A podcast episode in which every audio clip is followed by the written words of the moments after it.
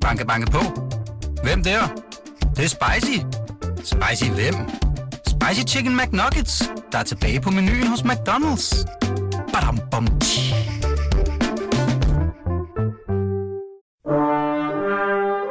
Du lytter til Radio 24 Den originale teleradio. Velkommen til Flaskens Ånd med Poul Pilgaard Jonsen. Dagens gæst i Flaskens Ånd går kronprins Frederik og kronprinsesse Mary og ser på til daglig. I hvert fald på et af hans malerier. Meget store malerier, fordi Jesper Christiansen, maleren Jesper Christiansen, det er det velkommen, Tak. har udsmykket faktisk et meget centralt rum, ikke? Jo, I øh, kronprinsparets palæ. det er vestibylerummet. Det er, øh, ja, det, man kan sige, det er det centrale rum i, i, øh, i palæet, og øh, det er det største rum, øh, og ligger lige foran øh, kronprinsens øh, kontor. Så det er, det er der, hvor... Nu er jeg aldrig selv blevet inviteret til møde derinde, men, øh, men jeg kan se på billeder, at det, at det er der, han holder de fleste af sine møder. Har du ikke fået en øh, orden heller ikke? Om jeg har fået en orden? Ja. Jo, der har jeg. Du rider den. Ja, er jeg. Altså, vi skal snakke lidt mere om, om øh, det projekt der, fordi jeg har hørt, at der er en sjov historie om det, at altså, det var sådan med det yderste af neglen, det blev til noget, ikke? og det blev måske slet ikke på den måde, som du selv havde regnet med. Men først og fremmest, Jesper Christiansen, så skal vi jo drikke. Og øh, du sagde til mig i telefonen, at øh, du kunne lide Pinot Noir. Det kunne jo typisk være Bourgogne for eksempel, øh, men kan jo også komme andre steder fra. Og så kunne du også godt lide østriske rødvine. Så to fluer med et smæk, fordi her er en østrisk Pinot Noir. Simpelthen. Fantastisk. Skænker jeg af. Fred Løgmer hedder producenten. En af de allerbedste i Kamptal i Østrig. Og øh, ikke bare det er en Pinot Noir, øh, som, som hedder Terrassen.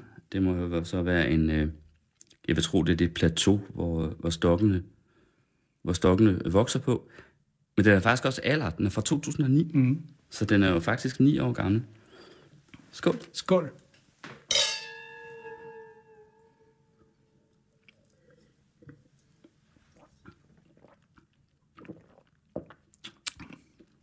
Ja, Mm, er det går rigtig, da meget godt. rigtig temperatur. Ja, mm. synes du ikke, den smager godt også? Jo. Den er blid, ikke? Jeg kender den. Gør du? Ja, jeg har engang byttet mig til en hel masse af den. Nå, Øh, med kunst, eller? ja, for mange år siden. Okay. Så det, jeg tror, det var nok en anden årgang. Så ja, jeg har haft rigtig mange flasker af den. Ej, hvor er det morsomt, ja. det anede jeg jo ikke noget. Nej, det kan du ikke vide.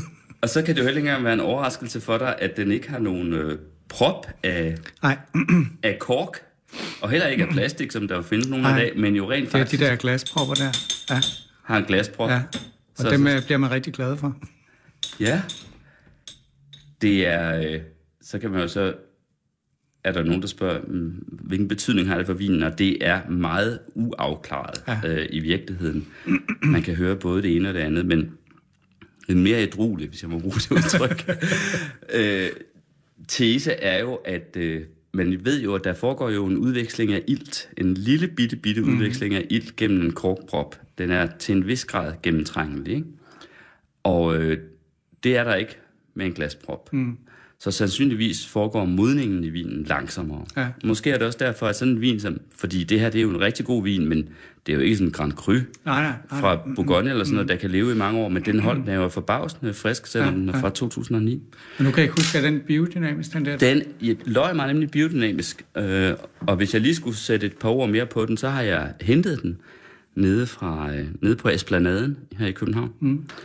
hvor der ligger en vinhandel, der hedder Österreich, og det hedder importfirmaet også. Øh, det er drevet af en, øh, en mand, der hedder Sebastian Ren. Sebastian Ren, som startede det i 2004, og udelukkende importerer østrisk mm. vin. Og altså, han var ret, man kan sige, i dag har østrisk vin jo virkelig fået et, øh, et rigtig ja, godt ry igen, men det havde det jo ikke, hvis, du går, hvis vi går 15-20 år tilbage. Der var den store vinskandale tilbage i tiden, hvor man havde puttet glykol, eller hvad det nu hed, nogle kemiske stoffer i vinen. Det ødelagde jo, raserede Ja. fuldstændig Var det østrisk østrigsk vin. vin? Ja, okay. det er den, helt, det er den største vinskandale, der har været. Det var den østriske vinskandale. Jeg kan ikke engang huske, om det var i slut 80'erne eller start 90'erne, men i hvert fald så betød det jo også, altså, at der jo ikke længere kunne sælges østersk vin i udlandet. Øh, og de måtte også med producere til hjemmemarkedet. Men har jo i virkeligheden betydet, at der er mange, der næsten begyndte forfra. Og så er der ligesom, altså er der nogen som Løgmer her, der, der producerer noget, mm. som er enormt godt. Øhm, og jo altså faktisk til at få for penge. Det er også Hvilket det. kan være svært, Ja, svært ja. med, med Pinot Noir. Han er kendt med i filosofi. Ja, det jeg godt. Sebastian Rent. Ja. Er det ham, du har byttet med? Ja, Ej, hvor er det morsomt, så du ved simpelthen, hvem man er. ja, importøren. ja det, det gør jeg. Og jeg, og jeg altså, nu, snakker jeg ikke så meget mere med ham, men uh, i en periode, der gjorde jeg meget. og Han, uh, han er meget sådan fortag som mand. Han har også vinbar nede ved stranden, ikke? Mm. Sammen I hvert fald, Christian. Ja, Eller- medejer. Ja, Ja, og så har- Ved stranden 10 hedder det ikke det? Jo. Lige op på Christiansborg. Fantastisk sted. Ja. Virkelig fedt sted. Ja. Øh, og så på et tidspunkt, der, der fandt han ud af, at han også skulle være skjorteproducent. Og så lavede jeg de der mærker, der sad i skjorten, dem lavede sådan nogle... Af en eller anden grund, så skulle det være mine briller, der, der var logoet for de der skjorter. Okay. Men øh, jeg har aldrig rigtig set noget af de skjorter siden, så jeg ved ikke rigtig, om, øh, om det holdt. Men vil det sige, at hjemme hos ham, der sidder, hænger simpelthen nogle øh, Han har- malerier af dig, han har et- som, øh, et som meget, du så har fået vin for? Ja, altså han har et meget, meget stort... Øh, jeg tror, det er et vinduesbillede fra ah, sidst i 90'erne eller sådan noget. Ikke? Okay. Så ja, Skål. skål. Du har en udstilling lige nu på Gamle Ja. Strand, Ja, også her i København, ja, som, øh, som løber et stykke tid endnu. ja. Ja. Og som har været virkelig, virkelig sjov at lave. Selvom den er, den er, øh, den er blevet lavet to år for tiden, eller halvanden år for tiden, fordi vi skulle først have lavet den om lang tid. Men lige pludselig så synes Gamle Strand, at det skulle være nu. Så vi har faktisk lavet den på under et år. Øh, hvad der er ret vildt, når man... Det er fordi, jeg ejer ikke selv nogen af billederne. Så, så bort- bortset fra de tre nye, jeg har malet. Øh, så resten har vi måttet ud og låne af, af museer og institutioner og sådan noget. Og det er altså... At lave det under et år, det er næsten utopisk. Mm. Øh, men øh, Anne Kilgast, som er inspektør derinde, øh, var virkelig effektiv, og det været enormt sjovt at lave. Og vi har jo lånt møbler fra det kongelige teater, og Statens, øh, hvad hedder det, fra, øh, ja, fra alle mulige steder. Øh, og så havde jeg den der idé om, at, at, øh, at det skulle lave ligesom øh, Dantes øh, guddommelige komedie, ikke? at man starter nede i helvede, i, og så jeg mørklagt hele første etage, ikke? Mm. Øh, og gjort det virkelig sådan tæt med tæpper og ting og sager, og så når man bevæger sig op igennem øh, bygningen, så kommer man op i lyset op til paradis hvor man så kommer op, godt nok ikke i paradisbillederne, jeg har malet, men i Goethes øh, italienske landskab. Hvorfor skal der være øh, møbler også? Altså når det er dine malerier, ja, der det ligesom er, er udstillingens ja, det, var, det var også sådan lidt fjantet, men det var, det var da, jeg, da jeg fik den der idé med, at jeg ville, jeg ville have, at der måtte ikke være nogen hvide vægge øh, i udstillingen, så fandt jeg ud af, at vi kunne ikke male vinduerne. Det ville simpelthen være for dyrt, og øh, mm. det, det ville være for... Og, så jeg fandt ud af, at det der, der skulle tæpper for, for vinduerne. Og så tænkte jeg, at så sad jeg og lavede nogle skitser, og så tænkte jeg, at hvis jeg har sådan en teori om, at store billeder skal ses i små rum, øh, og så havde jeg sådan en idé om, at måske at rummene, de, de vil komme til at virke sådan lidt pompøse, de der tæpper der. Og så tænker jeg, hvis jeg sætter nogle møbler ind, så får man den der menneskelige skala ind, og det viser faktisk at holde stik, ikke? så billederne ser kæmpe store ud. Okay. øh, og man får den der sådan, altså de er lidt fjollede, de møbler der, men man får sådan lidt herskabsagtig Ja. fornemmelse eller sådan. Ikke? Det er meget tæt, fordi lyden også bliver tæt derinde på grund af alle de der tæpper der. Mm. Og det er en udstilling, hvor folk snakker enormt meget, øh, når man er derinde. Hvorfor gør de det? Fordi udstillingen handler jo om sprog. Altså, den, altså ideen er jo, at, at jeg har prøvet at, at blande rollen som beskuer sammen med rollen som læser. Øh, og da jeg, da jeg laver, mine billeder er jo ekstremt detaljerede, og der, der er nogle af dem, der tager halve og hele år at male. Så folk, Med meget små pensler. med meget, meget små Kunne jeg Jeg bruger mig. verdens mindste pensel til verdens største billeder. Gør du det? ja. øh, Er, er der nogle øh, problemer med at bruge sådan en pen, altså kan en pensel blive så lille, så den er svær at styre? Eller, Nej, det er den ikke. Men, Nej. men, men, men ideen i det er, at det skal, altså, de handler om tid, de her billeder. Ikke? Ja. Og jeg har altid været misundelig over forfatteren, når man skal læse en bog, så tager det tid at læse bogen. Ikke? Når man ser et billede, i hvert fald når jeg ser et billede, så tager det under 20 sekunder. Ikke? Så det er en måde at fastholde beskueren på. Ja. Øh, og så gør jeg så også det, at når man kommer rigtig langt ind i billederne, så finder man alle mulige noder af Bach, og der er sentenser af Goethe, og, og Virginia Woolf, og alle de der ting der. Og det vil sige, at folk de begynder at stå og læse billederne også.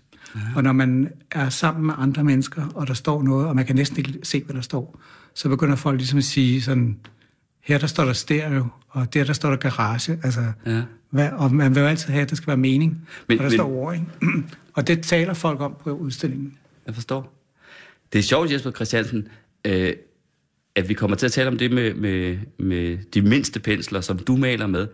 Fordi i virkeligheden er du jo samtidig med de malere, som man kaldte øh, de unge vilde, mm-hmm.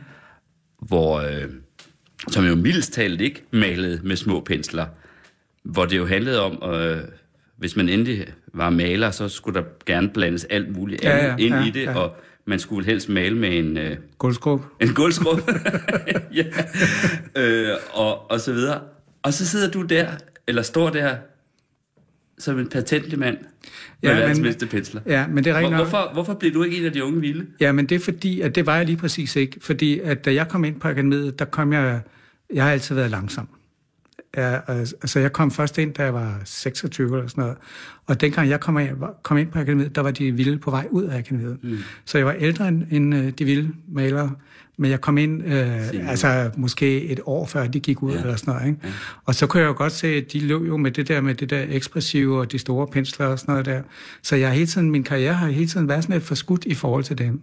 Og så har jeg, så af en eller anden grund, så har jeg sådan tit tænkt på, at her sådan retrospektivt, at at jeg har ligesom prøvet at finde de pladser, der så var tilbage. Ikke? Øh, og, og det, altså, i modernismen, der har det jo altid været sådan, så, så, så uh, malerne de startede det figurative og meget detaljeret, og så det blev mere med store og, og frie og, og abstrakte, abstrakte og ja. store slag. Og jeg har simpelthen lavet præcis den modsatte bevægelse, ikke? Ja.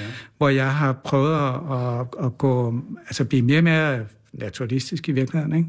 Mm. Øh, og blive mindre og mindre og, øh, med, med penslerne, og virkelig også øh, prøve at, at, at lave et, et ret borgerligt udtryk. Ikke? Der er jo mange af de der, eller højborgerligt udtryk, kan man kalde det, ikke? fordi jeg er jo meget optaget af arkitektur, som er fra, fra før dette århundrede. Ikke? Mm. Øh, og, og selvom det, man tydeligt kan se, at de er malet nu, billederne, så, så, så, så kører, synes jeg selv, eller det håber jeg, at de henviser til sådan en, sådan en europæisk øh, tænkning og en, en, en europæisk øh, litteratur og, og sådan nogle ting. Må jeg godt kalde dig en borgerlig maler i min lille programtekst øh, om programmet her, som det du meget gerne. Bliver, bliver lagt ja. ud på, ja. øh, på programmets hjemmeside under Radio 24 og på Facebook ja. øh, om søndagen. Det må jeg gerne, en borgerlig ja. maler. Også Høj, politisk. Højborgerlig. Højborgerlig. Er du også politisk Nej, borgerlig? Det, det er jo det, altså, fordi jeg, jeg, jeg er meget flink på Facebook, ikke? der er jo der er bestemt ikke borgerlig. Nej. Så der er mange, der sådan undrer sig over, at jeg, jeg definerer mit maleri på den måde. Men altså, øh, når jeg definerer det højborgerlige, så er det, så er det som en kultur, og så er det ikke som en politik. Altså, det er slet okay. ikke på den måde, jeg tænker det. Det, det er fordi, jeg tænker, at øh, den europæiske kultur synes jeg, jeg synes ikke, den er presset, det er nogen, der er, men jeg synes bare nogle gange, man glemmer, altså hvor stor en kultur vi er. Ikke? Altså, og det er sådan noget, jeg efterhånden har kommet i tanke om. Nu har jeg brugt det sidste år på at, på at beskæftige mig med Goethe, ikke? som jeg intet vidste om før, og jeg er ikke, jeg er ikke sådan særlig litterær på den måde. Men det er jo gået op for mig, det der med, at, at Goethe han rejser ud i verden, det er, at han står op pludselig en morgen klokken lort, ikke?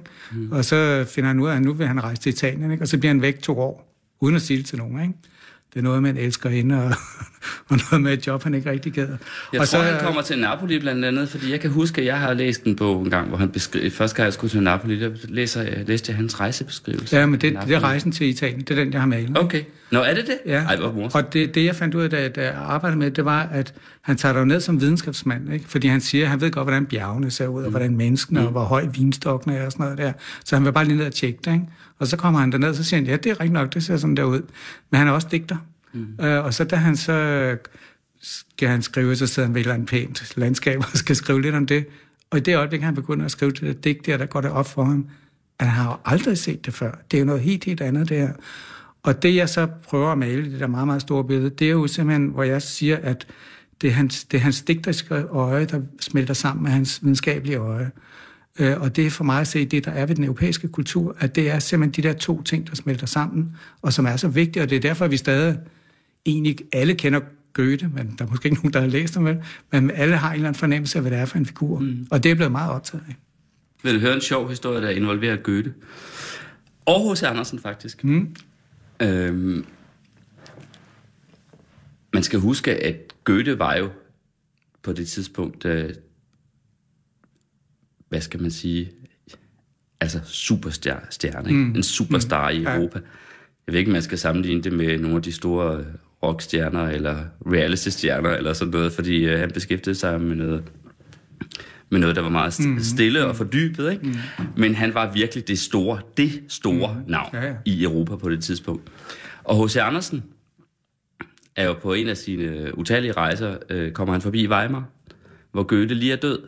Øh, men han øh, vil alligevel besøge Weimar og det sted, hvor, hvor Goethe har boet og så videre. Og der får han fortalt en historie, og i H.C. Andersens dagbøger, der, hvor han fortæller om det her besøg, der er det meget tydeligt, at det, der gør allermest indtryk på ham, og vi taler altså lige om, at H.C. Andersen besøger, hvad skal man sige, at han er jo så lige død, men altså, ja, han besøger ja. simpelthen det sted, der er beåndet med den absolut største kulturpersonlighed i Europa.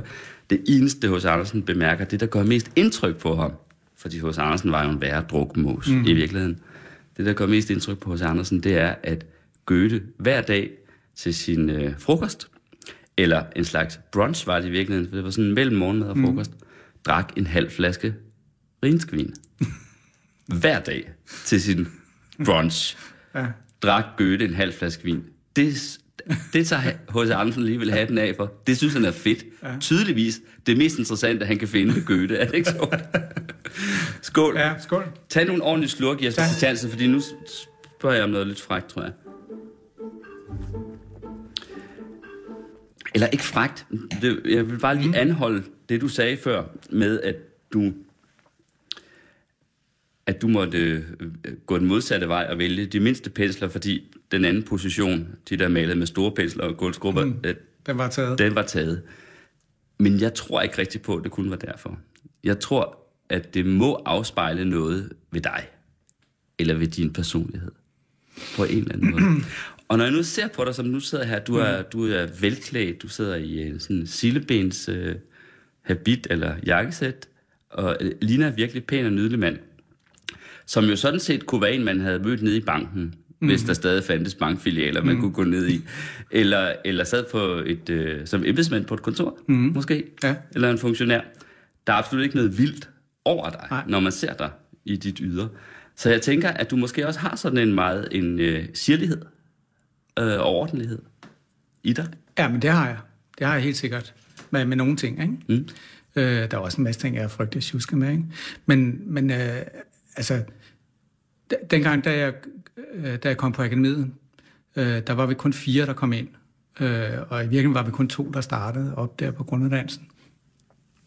Øh, og det gjorde, at, og fordi jeg var lidt ældre end de andre også, øh, så gjorde jeg så det, at, at da jeg havde været der halvt år, så åbnede jeg et galeri, øh, som hed Galeri Subset, som blev okay. virkelig hit der i 80'erne, hvor alle de ville udstillede. Øh, og da, da vi, øh, jeg lavede sammen med en, der hedder Thomas Skytte, England Skytte, som nu har en virkelig god kunstskole.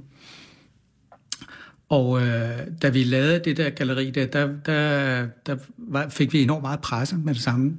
Øh, og der optrådte vi simpelthen i øh, sådan noget sorte habiter og slips. Okay. Fordi vi ville, vi ville simpelthen lægge en afstand til det der, de vilde kunstnere der, fordi det var simpelthen en måde at gøre opmærksom på sig selv på. Ikke? Mm. At jeg så havde det meget godt i, i, i, i slips og, jakkesæt. og jakkesæt, ja. det kom så lidt bag på mig selv, fordi dengang, der havde jeg, jeg havde jo altid troet, at jeg skulle være popmusiker. Ikke? Øh, så, så jeg kom fra sådan noget flippermiljø og sådan et øh, sådan noget højskole og og sådan noget, spillede sådan noget hashmusik, og sådan noget C.V. Jørgensen, Weather Du troede, du skulle være popmusiker? Jamen, det har jeg altid troet. Hvad spillede du? Jeg, alt muligt. Øh, Bass og guitar og klaver og altså, alt muligt. elgitar? Ja, ja. Nej, elbass. Elbass? Ja, ja. Okay. I en gruppe? Ja, ja. I flere grupper. Og det var alt sammen sådan noget hast noget, hvor vi stod og spillede op på en anden bodega oppe i Hillerød og sådan noget. Og kom sent hjem. Sang du også? Ja, ja. Og så jeg var med til at skrive sangene og sådan noget. Og Nå, var det jeres egne sang? Det var ja, ikke noget af, cover- noget, af det var, var, noget af det var vores egne sange. Som, er- og der, der er en af mine... Ham, jeg, jeg skrev det meste af det sammen med, han sendte mig her for et års tid siden noget på Facebook, for jeg har ikke hørt det siden dengang, der, hvor jeg tænkte, det er sgu egentlig meget godt. Altså, det, det, er- det, altså, det er mere struktureret og, og bedre. Jeg spiller sådan noget Paul McCartney bass, ikke? sådan noget, der går op og ned og sådan meget avanceret, hvor jeg sådan, og synger samtidig, så tænkte det er sgu egentlig meget godt, ikke? Øh, jamen, det, det troede jeg altid, men så, så dengang, da jeg mødte min Du, kone... du troede, du skulle... Øh, Jamen det er jeg sådan en, så, ja, men altså, jeg er sådan en, som ikke rigtig vidste, hvad jeg ville, og sådan noget. Okay. Og var lad, lad os lige prøve at få, øh, høre først. Hvor kommer du fra? Hvad hvilken slags miljø hjem kommer du fra? øh, altså, jeg er vokset op ude på Amager, Ja. ja. Kastrup. Sådan middelklassefamilie. Øh, Hvad lavede dine forældre? min far, han var maskinarbejder, og min mor, hun var uddannet bogbinder, men lagde meget vægt på, at, øh, at hun skulle være hjemmegående. Det var sådan der i 50'erne. Der? Parcelhus? Ja. Ja. ja. De købte et hus for 42.000 ude på Saltværksvej, som, øh, som ikke var helt nyt, og min mor havde altid drømt om at flytte ind i et helt, helt nyt hus. Og så, så øh, voksede vi op der, mig og min lillebror, og min mor, hun købte sådan noget tøj til os nede i Italien, som var sådan noget, sådan noget stribet gult, sådan noget kyllinggult og hvidt, og så sådan nogle hvide laksko, og det fik vi på om søndagen. Og, og vores naboer, som var helt almindelige mennesker, de, øh, de kaldte os heller børn, ikke? Og fordi min mor, hun var pisse snobbet, ikke? Øh, på sådan en sjov måde. Hun var meget selvironisk omkring det. Men, Ja. vi, men vi voksede op i sådan et altså fuldkommen almindeligt øh, kvarter der, og øh, min far, han var, altså, han var maskinarbejder, ikke? Og, og de, Var der kunst på væggene? Overhovedet ikke. Nej. Der, og det, og de Tog I ud og så kunst? Nej, Nej. nej, nej. Aldrig? Jeg, aldrig, aldrig. Det, jeg er slet ikke vokset op med det, og de bøger, vi havde i regionen, det var nogle, min mor havde, fordi hun på et tidspunkt blev nødt til at tage job i en boghandel, øh, som rengørings eller andet. Og så fik hun sådan nogle lademands, øh, ikke leksikon, men sådan, noget, sådan nogle udgivelser. Så, så vi havde sådan nogle reoler, som, øh, altså, hvor der var sådan en masse nips og ting og sager, og min mor var meget bevidst om det, og sådan noget. hun var meget sådan noget på dansk design og sådan noget der, men det var, det var ikke noget. Altså, Nej. Så, så, så jeg, nej, jeg er overhovedet ikke vokset op med, og vi, vi havde, på et tidspunkt så øh, havde vi nogle LP-plader, men vi havde ikke nogen gramofon. Øh, og jeg kan huske de der LP-plader, vi havde, det var sådan noget James Last og sådan noget der. Og jeg ved ikke, hvad pokker de brugte dem til, men altså... Altså noget tysk slakker? Ja, ja, sådan noget. Så, og jeg kan godt huske, de lavede sådan nogle fester en gang imellem, så er der måske nogen, der kom med en gramofon, ikke? Så nej, nej, vi er, jeg er ude af sådan en familie, hvor, hvor alle mine fætter og sådan nogle, at de kan lave noget, man kan bruge til noget, ikke? Altså, jeg er den eneste, der, der er faldet ved siden af. ja. Ja. Var du så også anderledes, da du var barn, ung? Ja, altså jeg, jeg var... Øh, jeg havde meget svær astma. Mm. Øh, og så, så fra, fra maj til, til september hver år, der, der, altså, der kunne jeg ikke få luft. Øh, På grund af pollen? Ja, mm. og vi havde en eller anden læge, som sagde, at det var farligt at få de der øh, tests der. Så, så jeg fik ikke noget medicin. Jeg fik sådan noget ephedrin, som jeg blev høj af. Ikke? Det var meget mærkeligt. Øh, så, så jeg lå faktisk, og, at jeg kunne ikke spille fodbold, og, og, og var bare rigtig syg. Ikke? Lå du i seng? Ja, ja, Gjorde du? ja, Altså i lange perioder? ja, det gør jeg. Så, så, så Hvor, gammel er du? jamen, det er fra, jeg tror, jeg fik det fra, jeg var en 5-6 år, eller sådan noget, og det gjorde jeg indtil jeg var i teenage. Var, var du ikke bange? Jo, jeg var skide bange. Men så fik For du kunne lille- ikke få vejret? Nej, det var virkelig, og så på et tidspunkt så fandt mine forældre ud af, at de skulle, deres soveværelse, det var sådan et toetages hus, så, så skulle de have, have soveværelse nede i kælderen, og så skulle jeg have et, mit eget værelse op ovenpå, ikke? Så lige pludselig var der en etage imellem dem og mig, ikke? Og jeg lå bare der og hæv og fløjte efter vejret, og det, de kunne jo ikke høre mig, når jeg hostede, ikke? Og det var, altså, det var virkelig ubehageligt. Så, så, og det var jo ikke, fordi de var onde eller noget, men de tænkte bare ikke over det, vel? Så jeg, jeg, fik før, jeg kom f- først til behandling øh, og fik sådan noget astmaspray, da jeg kom på højskole. Der var jeg over 20 år. Fordi der var en af de andre, som også havde astma. Og så sagde jeg, hvad er det for noget? Ja, det er sådan noget astmaspray. Og så siden har jeg ikke haft astma. Eller jeg kan behandle det, ikke? Var du virkelig bange? Eller? Ja, altså jeg var, ja, altså jeg var, øh, altså jeg var jo ikke bange for, altså jeg var, altså de, de ville mig det jo godt. Mm. Men jeg var bange for det der med ikke at kunne få luft, ikke? Og, og det der med at sidde her, altså om sommeren og måske sidde ud af toiletvinduet eller sådan noget, og, lige, og virkelig bare sådan ikke vide, altså virkelig føle, at, at man ikke kunne være nogen steder. Ikke? Og så var det selvfølgelig hele den der sociale side, ikke? At, at, øh, at jeg ikke kunne løbe, og jeg kunne ikke, øh, og, det, og jeg var skide dårlig i skolen. Ikke? Altså, jeg sagde ikke, at jeg var enormt generet. Jeg øh, sagde ingenting, og lavede bare grimasser til lærerne og sådan noget. Så det var sådan en, altså jeg var, altså jeg var virkelig ikke særlig egnet til at være ung. Og til at være teenager. Og så, da min lillebror, han fik så en guitar, da han, jeg tror, han var fyldt fem år eller sådan noget, som han ikke gad spille på, og så begyndte jeg så at spille på den. Ikke? Og det var derfor, jeg endte i alt det der musik der. Ja, for det lyder jo som en øh, karriere, godsøjne, som om noget mere udadvendt og ikke særlig generet. Ja, men, men i starten var det også, der lå jeg bare derhjemme, men så, så øh, jeg var for dum til at komme på gymnasiet, men jeg, alligevel så alle mine venner øh, gik på Torm Gymnasium, og så fik jeg på en eller anden måde, så fik jeg snedet mig ind derover, og de havde sådan nogle aftener, hvor man kunne komme og spille på guitar og sådan noget. Og så sad jeg og spillede Elton John på guitar og sådan noget, og havde meget stor succes med det. Så på den måde, der lærte jeg ligesom sådan at, at blive så, øh, så talende, som jeg er nu om dagen. Ikke? Altså, det er svært at forstå, at, at jeg har været generet og, og tyst engang, men det har jeg faktisk. Ja. Man bliver varm i kinderne, det her. Ja, eller også er det, fordi du fortæller en historie. Jeg ved ikke, om det er det ene eller det andet. det var en omstændighed i hvert fald øh, spændende at høre. Og jeg noterede mig lige før, at du sagde, før vi begyndte at tale om det med gitaren og astmaen, at det havde noget med din kone at gøre, mødet med hende, at du så blev kunstner. Ja, Du er gift med Anna Grue, Ja. som er forfatter, Ja. krimiforfatter. Ja. ja. Og øh, hvilken slags familie kom hun fra? Hun kommer fra den modsatte familie. Ikke? Hun kommer fra, øh, hendes øh, mor er overlæge i psykiatri, og hendes far er ingeniør. Øh, og, og de boede, øh, Anna er, vokset op i Randers og i Aalborg. Og de, de havde jo kunst på væggene, ikke? Mm. Øh, og var øh, venstreorienteret og alt muligt. øh, og øh, da jeg mødte Anna, der havde hun et barn, øh, som var Rune, øh, som var ni måneder, tror jeg, på det tidspunkt der. Og øh, Anna gik på, på øh, hvad hedder, skolen for brugskunst på det tidspunkt der. Og, øh, og hun var gift og alt muligt. Øh, men vi Da fandt, I ud af- mødtes? Ja. Mm. Og så blev vi altså meget, meget forelskede i hinanden, og hun blev skilt i løbet af meget, meget kort tid. Og så I flyttede- løbet af kort tid? Ja. Simpelthen? Nå. og så flyttede jeg ind sammen med Rune og, og Anna, og, og jeg, der i starten der, der spillede jeg så det der om natten der, ikke? Øh, øh, alle mulige steder. Og, altså, På bodegaer? på bodega og ja. inde i Pilgården og alle mulige steder. Ikke? Mm. Altså, det var sådan... Men altså, jeg havde det... Altså, jeg kunne enormt godt lide at spille. Øh, men jeg havde det svært med det der med at være længere op om aftenen. Det har jeg faktisk stadig. Og jeg kunne ikke finde ud af at spille, når jeg var fuld. Eller, og jeg, jeg kunne ikke ryge has, fordi jeg havde astma og sådan noget. Så jeg var aldrig påvirket, men det var alle de andre i bandet. Så det var altid sådan noget... Altså, det var sådan lidt skævt på en eller anden led, ikke? Så vi stod der og spillede der, og jeg var sådan helt straight, ikke? Og spillede bas så godt jeg nu kunne. Øhm, og så var der en eller anden gang, hvor jeg kom hjem klokken eller meget sent om natten. og så vågnede Anna, og jeg tror, jeg kom til at vække jo, Rune, ikke? Så sagde hun, altså, kunne du ikke holde op, mand, det der musik der? Så sagde jeg, jo, hvad skulle jeg så lave? Jeg kan du ikke blive kunstmaler, sagde hun så. Og det var bare sådan for sjov, ikke?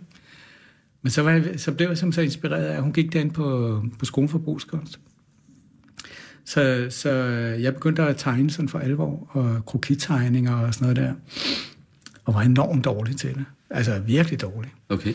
Øh, men jeg kom ind på skolen for brugskunst, og gik der et lille år. Og, så var, og, og der var, man har sådan noget med skrifttegning og øh, modeltegning og sådan noget. Jeg elskede det der skrifttegning. Det er sådan noget, hvor man får en uge, så skal man sidde og tage, tegne et A. Og sådan efter den romerske kapital og sådan noget med bløde blyanter og hårde blyanter og sådan noget. Jeg elskede mm. det der. Mm. Og så kom jeg op, så havde vi en, en skriftlærer, der hed Connie Link, som var sindssygt god øh, og virkelig dygtig. Og så så hun så på det der A, jeg havde brugt en uge på at lave, så sagde hun, altså det er virkelig, virkelig dårligt det der, ikke? Og så sagde han, "Nå, altså, så går jeg hjem og prøver igen. Ja, gør du det? Og så brugte jeg en uge mere på det der A, der. De andre, det var noget til H eller G eller sådan noget der, ikke? Og, så, og det, det gik bare ikke. Altså det, jeg havde slet ikke fornemmelse for det der med, at det der hul i æret skulle have en vis størrelse i forhold til den tykkelse, stregerne skulle have. Og sådan noget. Jeg havde ingen proportionsfornemmelse. Og så sagde hun en eller anden gang, så sagde hun, jeg synes, at du skulle prøve at se ind på kunstakademiet. Jeg tror mere, det er dig. Ikke? Jeg anede ikke, hvad kunstakademiet var. Jeg havde, ingen, altså, jeg havde slet ikke nogen idé om, hvad det der kunst var. Vel? Og så søgte jeg på akademiet og kom ind der. Og så jeg blev kunstmaler. Åh, det er en vild historie. Ja, det er sådan ret. Der er virkelig mange omveje. Ikke? Men hvordan var det at møde hendes, Annas familie? Det må have været meget forskelligt fra din, jo. Ja. Jamen, det var, det var, det var, altså, det var helt, øh, det var fantastisk afgørende for mig. Ikke? Øh, og, og man kan jo ikke lade være med at tænke på, hvis jeg nu ikke havde mødt hende, så var der sikkert sket noget andet, ikke? som kunne, også kunne have været godt. Øh, men, men det, at jeg mødte en familie, hvor, hvor det der med, at jeg kan huske, at jeg kom over til hendes mor, og så havde hun et eller andet krimskrams, synes jeg, der var på væggen. Ikke? Og det viste sig så var en eller anden virkelig fed Asger Jorn radering. Ikke? Øh, og så havde hun jo klassiske plader stående, altså klassiske LP'er mm. der. Ikke? Øh, og jeg var jo holdt op med at spille. Altså, og når, når jeg gør noget, og når jeg ikke gør noget, så det, det er ikke sådan, at jeg har ikke givet en overgang. Nej, altså, okay. Det, det er simpelthen uh, clean cut. Der, jeg solgte bassen nærmest dagen efter. Ikke? Så jeg holdt op med at spille fra den ene dag til den anden. Ikke? Til gengæld så startede min musikinteresse der, og jeg vidste jo intet om klassisk musik. Og det, jeg husker, at da jeg kom ind på, på skolen for brugskunst, så gav Anna mig øh, Beethovens, øh, den der Archduke Trio, den der klavertrio der, ikke? Og jeg hørte den bare om og om og om igen, ikke? Og det var at være en ny verden for mig, ikke? Og lige, altså jeg tænkte, det her musik her, det er jo meget, meget større, det er jo meget, meget federe til, mm. jeg selv har stået og lavet, ikke? Så det var sådan en, det var totalt sådan øh, omvæltning, og en helt ny verden, der, der, der blev ja. skulle indhentes. Følte du så en sult på den verden, eller hvad ja, man skal sige? totalt. Okay. Og det er også, altså, der er nogle gange, hvor man kan undre sig over, hvad, hvad altså, kunstnere, de ligesom bliver ved med at gøre det, de nu gør, selvom de måske ikke får succes med det. Så man, øh, hvis man har den der sult, som jeg havde dengang på både at tegne og på at høre musik og, og på at male, og, og det der maleri, det gik altså ikke særlig godt. Altså, det gjorde det virkelig ikke. Og altså, slet ikke det der tegning, det gør det sådan så stadig ikke. Men maleriet går meget godt nu, ikke? men, men, øh, men det var meget sådan... Det var, altså, det var helt vildt at opleve den der sult. Og, og det er ligesom...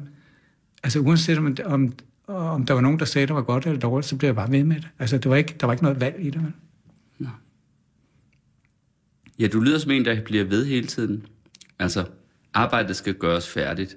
Nu får ja. jeg igen billedet af den her embedsmand eller funktionær ja. i ministeriet. Jamen, det er slet ikke dårligt.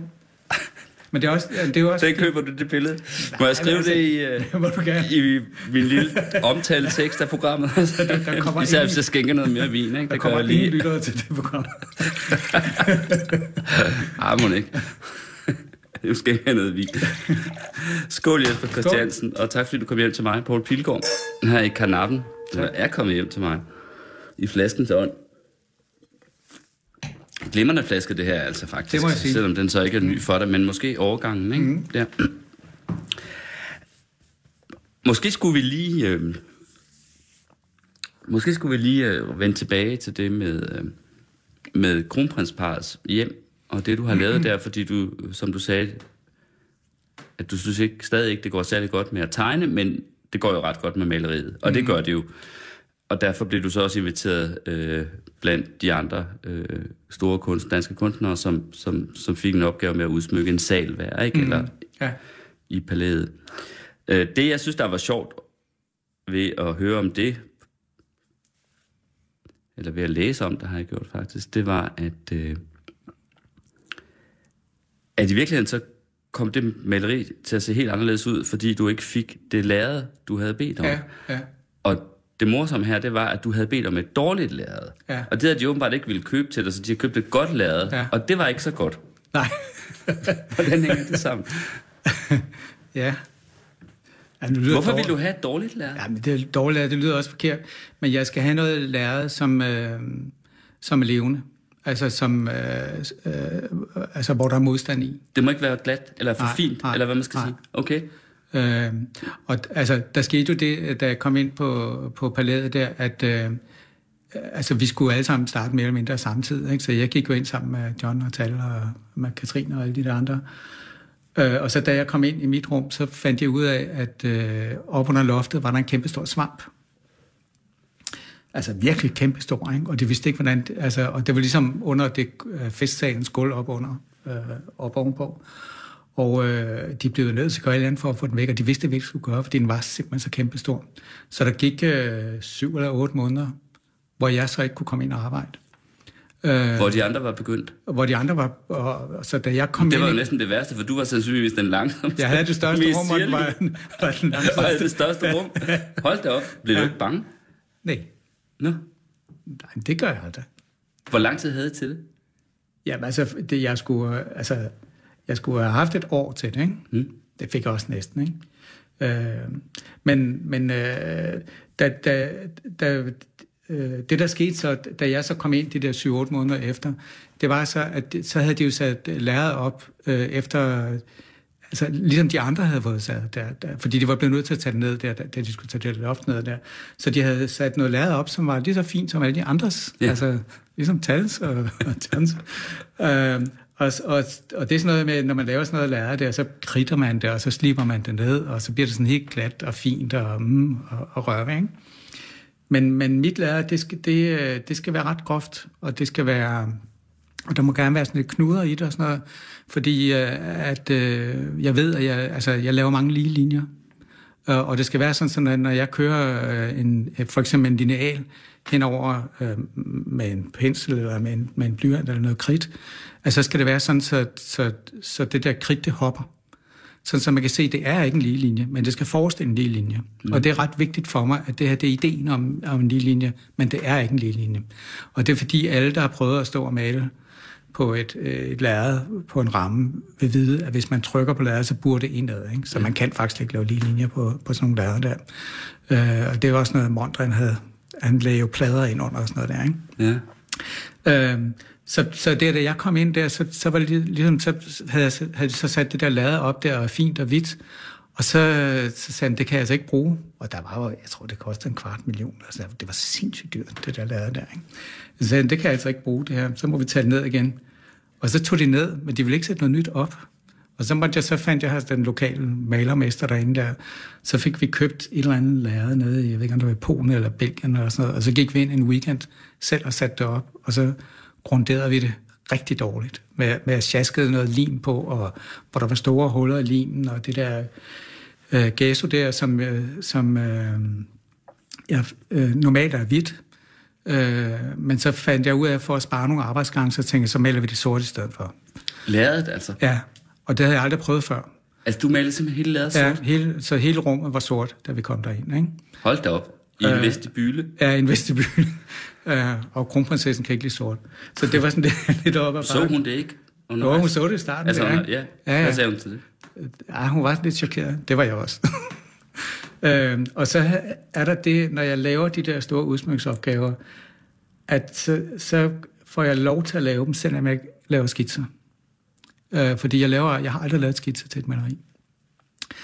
Øh, og det vil sige, at jeg skal tale mig frem til de her ting her. Og det eneste, jeg har sagt til, til beboeren derinde, det var, at, øh, at det vil, det vil, fordi jeg vidste, det skulle være foran øh, kronprinsens arbejdsværelse, altså tænkte jeg, at det skulle være sådan noget, hvor sådan nogle ambassadører fra hele verden skulle mødes. Så jeg sagde bare, at det, det bliver noget med hele verden. Mm-hmm. Og det, det købte de det på, ikke? Okay. Altså uden overhovedet at vide, hvad, Ja. hvad det hele var. Og jeg vidste ikke, hvad det var. Vel? Så jeg gik bare derind med mine små pensler der den første dag der. og kronprinsen kom ind, og jeg sad bare sådan der og lavede en lille hvid linje. Og så kom han ind, så sagde han, Åh, hvor lang tid tror du, det tager? så det ved jeg ikke. Øhm, så sagde han, men det kan også være ligegyldigt, fordi øh, at øh, du tager den tid, du, du skal bruge, og hvis det tager et år, så tager det et år. Hvis det tager halvandet år, så tager det halvandet år. Okay.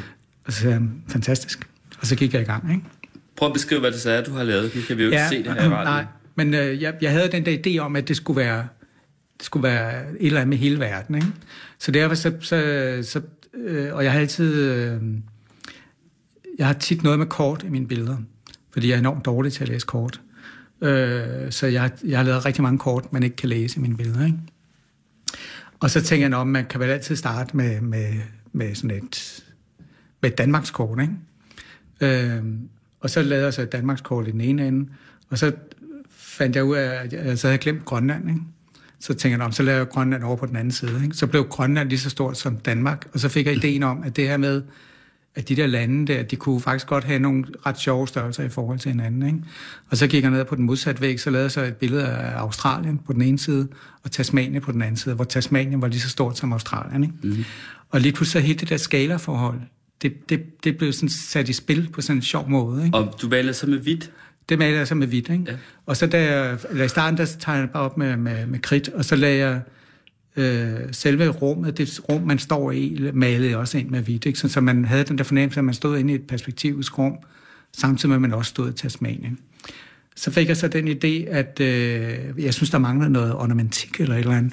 Og så gør jeg så det, at jeg tog hele grundplanen af, af hele palæet, og så lagde jeg den ned og skar ligesom landene ud efter den der grundplan der. Ikke? Så, øh, så når man står og kigger øh, på Tasmania for eksempel, så kan man stå og kigge på vestibylrummet, hvor man står i, øh, og man kan også stå og se på, hvor øh, deres køkken er henne. Ikke? Men samtidig så står man altså også et eller andet sted i Tasmanien. Og så fandt jeg så ud af, at der skulle selvfølgelig være også et verdenskort. Ikke? Og så maler jeg så et verdenskort på den ene side af væggen. Og så tænker jeg, jeg vil jo ikke bare have et verdenskort, altså det ser jo åndssvagt ud, at der ikke er noget på den anden side. Og så vendte jeg bare det andet verdenskort på hovedet. Og det var virkelig sådan, altså et eller andet skulle jeg finde på, ikke? Og så gav det jo lige pludselig total mening, down under, ikke? At, øh, og det var så heldigt, at det var det, side der, hvor, hvor Tasmanien var. Og det er typisk for min måde at arbejde på. Altså, det kan lyde som sådan fjollet, eller sådan øh, totalt uh, øh, tilfældigt, hvad jeg selv opfatter det nogle gange, som det er. Men altså, der ligger selvfølgelig nogle, altså, når man har gået otte måneder og ved, at man skal i gang med et eller andet, og man egentlig ikke har nogen præcis idé om det, så ligger der eller andet at køre rundt dernede, ikke? Hvor, hvor, jeg, hvor jeg er meget hurtig til at gribe de der tilfældigheder, og gribe de rigtige tilfældigheder. Ikke? Og det tror jeg, det er måske det, jeg har taget med fra musikken. Ikke? Altså det, at jeg, jeg, kan, jeg er meget god til ligesom at sige, det her, det lyder altså rigtig godt, det her, det kan man godt bruge til noget. Og så, kan jeg, så tør jeg godt bruge to måneder på at arbejde på en græsplæne, ikke? og ligesom sige, det er den her græsplæne. Og Når du skal være male en ligesom- græsplæne. Ja, Fordi du maler hver eneste strå. Eller hvordan? Ja, det vil jeg jo godt have til at se ud som, jeg maler ja. står, Ja. ja. Men, men det, der så var med, med, med det her billede derinde, det var så, at så fandt jeg ud af, at det der grid, der var med det der grundplan der, det var, at det, det var ligesom lidt tomt bare med alle de der lande der. Og så begyndte jeg så at... Jeg havde læst alle de bøger, der var om kronprinsessen og kronprinsen. Det var ikke de bedste bøger at læse, vil jeg sige. Men jeg læste sådan om, hvad de gik op i, og så begyndte jeg også at snakke med dem, og kronprinsen snakker jeg meget musik med, fordi, fordi vi begge to er interesserede i alt mulig rockmusik. Så lige pludselig så begyndte jeg alle de ting, som sådan, han interesserede sig for, begyndte jeg at smide ind i det, der, i det der grid, der var. Og så fandt jeg også ud af med kronprinsessen, der var en tulpan, der var opkaldt efter hende, og hun var formand for Hjerteforeningen, så der kom sådan nogle, alle mulige sådan nogle grimme juleting med hjerter, og altså noget over i hendes ting. Så det blev sådan et, altså, faktisk er det meget abstrakt, selvom det er verdenskort, så er det ret abstrakt, ikke? fordi man står og kigger på alle de der underlige ting, der egentlig er der, ikke? Og, det, og de hænger sådan lidt mærkelige steder. Ikke? Ja. Men skal vi ikke lige skåle? Jo, skål. skål. Men det er sjovt, fordi i min research, så fandt jeg jo så også en noget ramsaltet og barsk anmeldelse her. Det var Michael Jeppesen. Ja, det var sjovt. Michael Jeppesen, som jo engang var bagsideskribent på Ekstrabladet, men som i dag er, eller det er han jo så ikke længere, nu laver han, tror jeg, han laver sådan noget. Han laver radio. Ja, det gør han jo også øh, på, her på Radio 24 ja. øh, Det er vist en nebengeschæft med, med, med den der bibelskole, ikke? Men først og fremmest så tror jeg, han laver sådan kommunikation og branding og marketing og den mm. slags. Øh, men han øh, var jo kunstanmelder i en Ja, ja, periode, ja. ja. blandt andet på Information. Og der skrev han om dit værk. Han var ikke glad generelt for udsmykningen af Kronprinsparets Palæ, men at, dit, at du burde være den, der skammede dig mest. Citat. Det ligner selvfedme fra en brænder til en julefrokost. Noget, der virker, mens man skal imponere dullen, men som vil være grænseoverskridende pinligt, hvis man skulle se det på video dagen mm. efter. Og en hård en, ikke? Om det der, det var det mildeste. Var det det?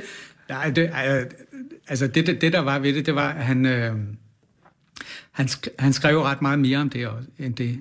Øh, og det, jeg kunne se på det, han skrev, det var, at han, han skrev det, som guiderne, at der, det blev åbent for offentligheden, og så sagde han det, som guiderne sagde.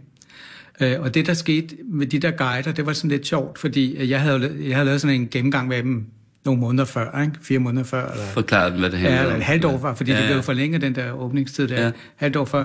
Og det, der skete, det var, at de der guider, de fortalte det til, videre øh, til hinanden. Ikke? Ja. Altså, det er lidt ligesom det der med, at man sidder til en middag, ikke? og så visker man Ja, hinanden. ja, ja. Så den der historie om, hvad... Chinese Whisper hedder Ja, det. ja, hedder til sidst, det? Ja, til okay. sidst så er historien helt Ja, forvansket. ja. Nå, men det var det, så det, der, der var sket med de der guider, der, at, at jeg havde ligesom fortalt lidt om, hvad det gik ud på, det her billede. Ja. Og så de sidste guider, de, de fortalte så noget helt andet. Ikke? Og fordi jeg var derinde en gang imellem og viste det rundt for min familie og et eller andet, så mm. hørte jeg, hvad de der guider sagde, og synes det var enormt sjovt. Så jeg kunne høre, det han, eller det han skrev, det var det, som de sagde forkert. Ikke? Okay. Og så tænker jeg, altså hvis han ligesom kan bruge det i en anmeldelse der, så synes jeg faktisk, det var lidt synd for ham, ikke? fordi at det var, han var ligesom gået glip af, hvad det egentlig var, det gik ud på. Og så, så ville jeg trøste ham lidt, øh, fordi jeg synes, at han havde misforstået det så meget. Jeg kan da godt forstå, at han så skrev sådan en vred anmeldelse der. Ikke? Mm. Så jeg malede et billede til ham og sendte det til ham, øh, som var sådan lidt en kopi, øh, og hvor jeg så kom til at stave hans navn lidt forkert og sådan lidt forskelligt. Øh, Hvad sagde han til det? Jamen det, jeg har aldrig, altså det, der var sjovt ved det, det var også svært at gøre det, ikke? Man skal aldrig reagere på en anmeldelse, Nej. men det gør jeg så alligevel. Øh, han, han reagerede ikke, men information reagerede. Øh, Og jeg tror, der, jeg ved ikke, om det var hele bagsiden eller sådan noget, men de slog det meget stort op, og det der billede fyldte ret meget. Ikke? Mm. Og så lavede de et interview med mig, hvor jeg forklarede, hvor jeg fortalte den her historie her. Ikke? Og det var enormt sjovt, og folk, de, altså, der var jo virkelig mange, der reagerede på det, ikke? fordi det var bare en sjov historie. Ikke? Men Jesper Christiansen, grund til, at jeg bringer det frem her, det er, fordi jeg var nysgerrig efter at vide, hvordan sådan en person som dig reagerer på den slags, og få sådan en dårlig anmeldelse. Det går der ikke på. Altså hvis nu, at det lyder strengt, ikke? men altså, altså jeg, kan, jeg kan jo ikke respektere ham. Altså, og, det, og det har ikke noget med mig at gøre, men det kunne heller ikke, når jeg læste, altså han har skrevet mange forfærdelige anmeldelser, ikke? Altså, altså der findes jo folk, man helst ikke vil have en god anmeldelse af. Okay. Men sådan er det bare, ikke? Altså, og, og det er jo ikke, jeg respekterer ham for en masse andre ting, men altså, det der, altså, der var også mange problemer i, det, i hele hans omgang Ja. med kunsten, fordi han havde også et økonomisk interesse i det, og der var sådan mange Ja. ting og sådan noget. Men vi kan også roligt lade Michael Jeppesen øh, hvile her, fordi det var egentlig ikke ham som person, jeg var nysgerrig efter. Det var egentlig for at, for at prøve at komme ind lidt på det der med, at du har selv fortalt om, hvordan du ligesom skilte dig meget ud i forhold til din, ja, jeg vil lige ved sin egen generation, de var mm. jo så i virkeligheden lidt yngre, man havde Ja, gået på akademiet ja. lidt før dig. Men du er alligevel på det her tidspunkt, dog alligevel med de unge hviler, hvor man maler Ja, ja, på en helt ja. anden måde, mm. og hvor du pludselig kommer med dine små pensler. Ej, det gør jeg så ikke ja. dengang. Altså dengang, der, altså, hvis man sagde, at de vilde, de var vilde og Ja. ekspressive, ikke? Så, så tænker jeg, så, så, så må jeg ligesom gå den anden vej. Det gør jeg med ham der Thomas Goethe, så blev vi cool, ikke? Ja. Så vi kiggede, altså, og det gør jeg sådan set stadig, jeg kigger meget på amerikansk kunst. Men, men det, jeg mener med det, det er, har du nogensinde følt, at du ligesom sådan blev lidt uleset af de andre kunstnere, Nej. eller den samme? Nej. Jo, altså, det, jo, jo, det har jeg nok, men det har de andre også. Altså, jeg har jo stået nede på Dan Turell i 80'erne og smidt uh, møg i hovedet på Christian Lemmer til Fransen, ikke? Altså, det var jo det, vi kunne, ikke? Ja. Så det er jo den bedste skole, jeg har gået i, ikke? Altså, der er der ingen, jeg har lært så meget af, som, som Christian og Erik. Altså, det der, det, altså, hvis man ikke kan tage de der knups der, man får af sine kollegaer der, så, mm. så, så altså, det skal man kunne... Eller, jeg var ikke kommet nogen steder, hvis jeg ikke havde fået en hård kritik, og det, den kritik, jeg fik dengang, det var da fordi, det var skide dårligt, jeg lavede. Mm-hmm. Fordi det var det. Altså, længere er det jo ikke. Skål. Skål. Det lød på noget, som du sagde før, som om du nærmest ikke rigtig interesserede dig så meget for den moderne kunst og arkitektur osv. i Europa, eller i hvert fald interesserer dig mest for, mm. for den gamle. Jamen, der skete noget meget mærkeligt, og jeg har, det er noget, jeg tit tænker på, hvad, hvad det egentlig er. Øh, Jeg var professor på akademiet nogle år fra 2002 til 8. Øh, og før den tid, der var jeg lektor på, på Phoenix, og jeg undervist i 15-17 år mm. eller sådan noget der, ikke? Og altid været enormt glad for at have den der kontakt med, med unge kunstnere der. Så jeg har jo simpelthen drønet rundt og set øh, galleriudstillinger, og også været optaget i min egen kunst øh, med, med moderne kunst og Unge set moderne galleri- Ja, ja, og virkelig fulgt med og sådan noget. Så da jeg, øhm, da jeg skulle forlænge min kontrakt på akademiet, det var lige på det tidspunkt der, hvor jeg skulle til at i gang med det derinde på Amalienborg, der fik jeg bare sådan en idé om, altså alle plejer jo ligesom bare at forlænge deres kontrakt, men jeg fik sådan en idé om, at, øh, at det skulle jeg ikke. Jeg, jeg havde været prorektor nogle år, og vi havde, vi havde lige fået en ny rektor ind på akademiet, Mikkel Bog, som er en smadret dygtig mm. øh, fyr. Øh, men vi var fuldkommen enige om, hvordan det der akademi skulle, skulle drives. Og så tænker jeg, at jeg, jeg står af her, og så kommer jeg til at savne det der med de unge, øh, og med at gå på gallerier og sådan noget der, men så har jeg så været tid til at male og sådan noget der. Og så, meget overraskende, så kommer jeg ikke til at savne de der unge mennesker der. Nej. Og endnu mere overraskende, så holdt jeg fuldkommen op med at interessere mig for moderne kunst. Fra den ene der til den anden? Ja, nærmest. Det, altså, nærmest lige så radikalt, ja, som du lagde el-bassen ja, på hylden, eller rettere sagt ja, stolten. Ja. Øh, og, og, det, og det, det, altså, og det viste sig meget hurtigt, det der, fordi nu var det så stort, det der inde på, på øh, Frederik Nordens Palæ. Men der var jo enormt mange mennesker, der stod og kiggede på. Altså, der var altid mennesker i rummet, når jeg stod og malede, ikke? Og det var jo arkitekter og konservatorer og alle mulige folk, som havde forstand på gammel kunst. Ikke? Og der var mange, der ligesom kunne se nogle af de ting, fordi de kunne simpelthen se, hvordan jeg byggede det her billede op. Ikke? Øh, og jeg synes jo selv, det der med at stå og male på den der sorte baggrund, der, det var øh, et eller andet sted mellem dybt genialt og totalt tosset. Ikke? Men så var der en arkitekt, der kom hen, hende der har, øh, hvad hun, Anna Indiro, hende der har bygget tilbygning til Statsmuseum, ja. som italiener, og som ved rigtig meget om, om gammel øh, kirkekunst og sådan noget. Og så fortalte hun mig, at, øh, at når man i, der i 1300-tallet øh, skulle male øh, Kristus op ved aldret, så gjorde man det altid på, på sort baggrund. Fordi når man maler noget oven på sort, så virker det meget mere tredimensionelt. Og det var sådan, så når man malede Kristusfiguren oven på den der sorte baggrund, så, så besvimede folk i kirken, fordi de troede simpelthen, at han stod foran. Mm.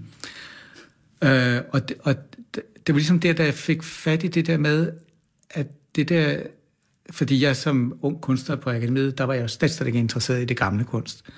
Øh, og når jeg havde siddet til de der forelæsninger med Else Marie Bugdal, jeg vidste godt, at det var ret godt, men jeg gad ikke høre efter, vel? og lige pludselig kunne jeg godt se, at alt det, jeg ikke vidste noget om, det var alt det gamle. Jeg vidste jo ikke noget om kunst fra, fra før impressionismen, og så tænker jeg, det er jo det nye for mig. Altså, det er jo alt det der, alt det rigtig, rigtig gamle, ikke? Så, så jeg vil sige, siden da, der er det gået tilbage for mig, ikke? fordi at... at er tilbage i tiden? Øh, jamen, det er det simpelthen, ja. ikke? Altså, og lige nu, der er jeg, jeg, Anna og jeg har lige været i Rom, og jeg går altid ned og ser det der Livias rum dernede på det arkeologiske museum, som er fra år 30 før Kristus. Ikke? Men er du simpelthen fuldstændig ophørt med at interessere dig for moderne kunst? Jeg er ikke ophørt, men det er bare sådan... Det, det giver mig ikke sådan rigtig noget. Det giver dig ikke noget? Altså, jeg, jeg kommer jo stadig til fanisering, og jeg har en datter, der maler, ikke? Og, så jeg, og jeg har jo en masse studerende, som jeg, som jeg også øh, følger. følger og sådan noget der, så jeg har ikke noget imod det. Men det er bare, altså, de bøger, der ligger åbent derhjemme, der, der, jeg tror, det er, altså, og nu, lige nu der er jeg interesseret i Van Goghs breve. Ikke? Virkelig intenst, faktisk. Øh, så, så man kan sige, at jeg rykker lidt frem i tiden med det, ikke? men det er altså også det mest moderne, jeg beskæftiger mig med for tiden. Ikke? Hvad, hvad er det, du synes, du får der? Hvad Van Goghs det gamle? Nej, ja, det eller ved ja. noget andet. Jamen, altså, altså, jeg tror, at det, som jeg får ud af, når jeg står og kigger nede på Livias hus, øh, det der øh, hvor man kan komme helt tæt på. Ikke? Og det er jo det er en spisestue, der blev bygget ned uden for Rom. Øh, Livia, som var gift med kejser Augustus. Og fordi de byggede det der hus ned, det var fordi hun ville have en, en, en fordi de romerske sommer var så varme, ikke? så ville hun have, at den der øh, stue var virket kølig, så hun fik nogle malere til, for, øh, til at male den i kølige. Hun, de malte simpelthen en kopi af hendes have i kølige farver. Og så fordi den har ligget under jorden, så er det simpelthen det bedst bevarede øh, romerske maleri.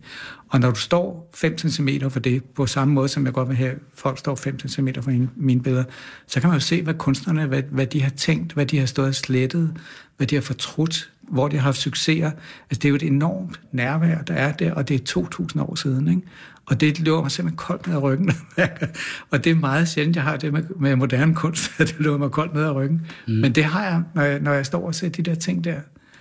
Øh, og og det, det er noget, jeg virkelig sådan kan bruge. Altså også fordi jeg tit tænker i væg. Altså jeg er meget optaget af væg, ikke? Så, så, så, så det der med at stå over for noget, som er så gammelt, og som stadig er så totalt nærværende, og, og, og der har stået et menneske og malet det der, mm. og man kan komme så tæt på det, det jeg bliver helt skør i hovedet. Se, lige nøjagtigt det sidste, der kunne man rent faktisk have sagt om vin, i hvert fald store, gamle vine. Det er jo noget af det, jeg synes er så ekstremt fascinerende, nemlig de her vine, de er jo udtryk for noget, som nogle bestemte personer har lavet en gang et bestemt år. Og tænk, der er jo vine, der er 30, 40, 50, 60, der kan være 100 år gamle. Lige præcis sådan har jeg det med vin. Mm. Jesper Christiansen, tak fordi du kom hjem til mig.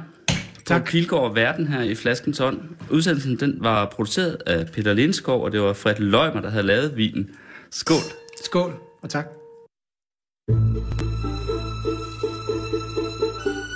Du lytter til Radio 24 /7. Om lidt er der nyheder.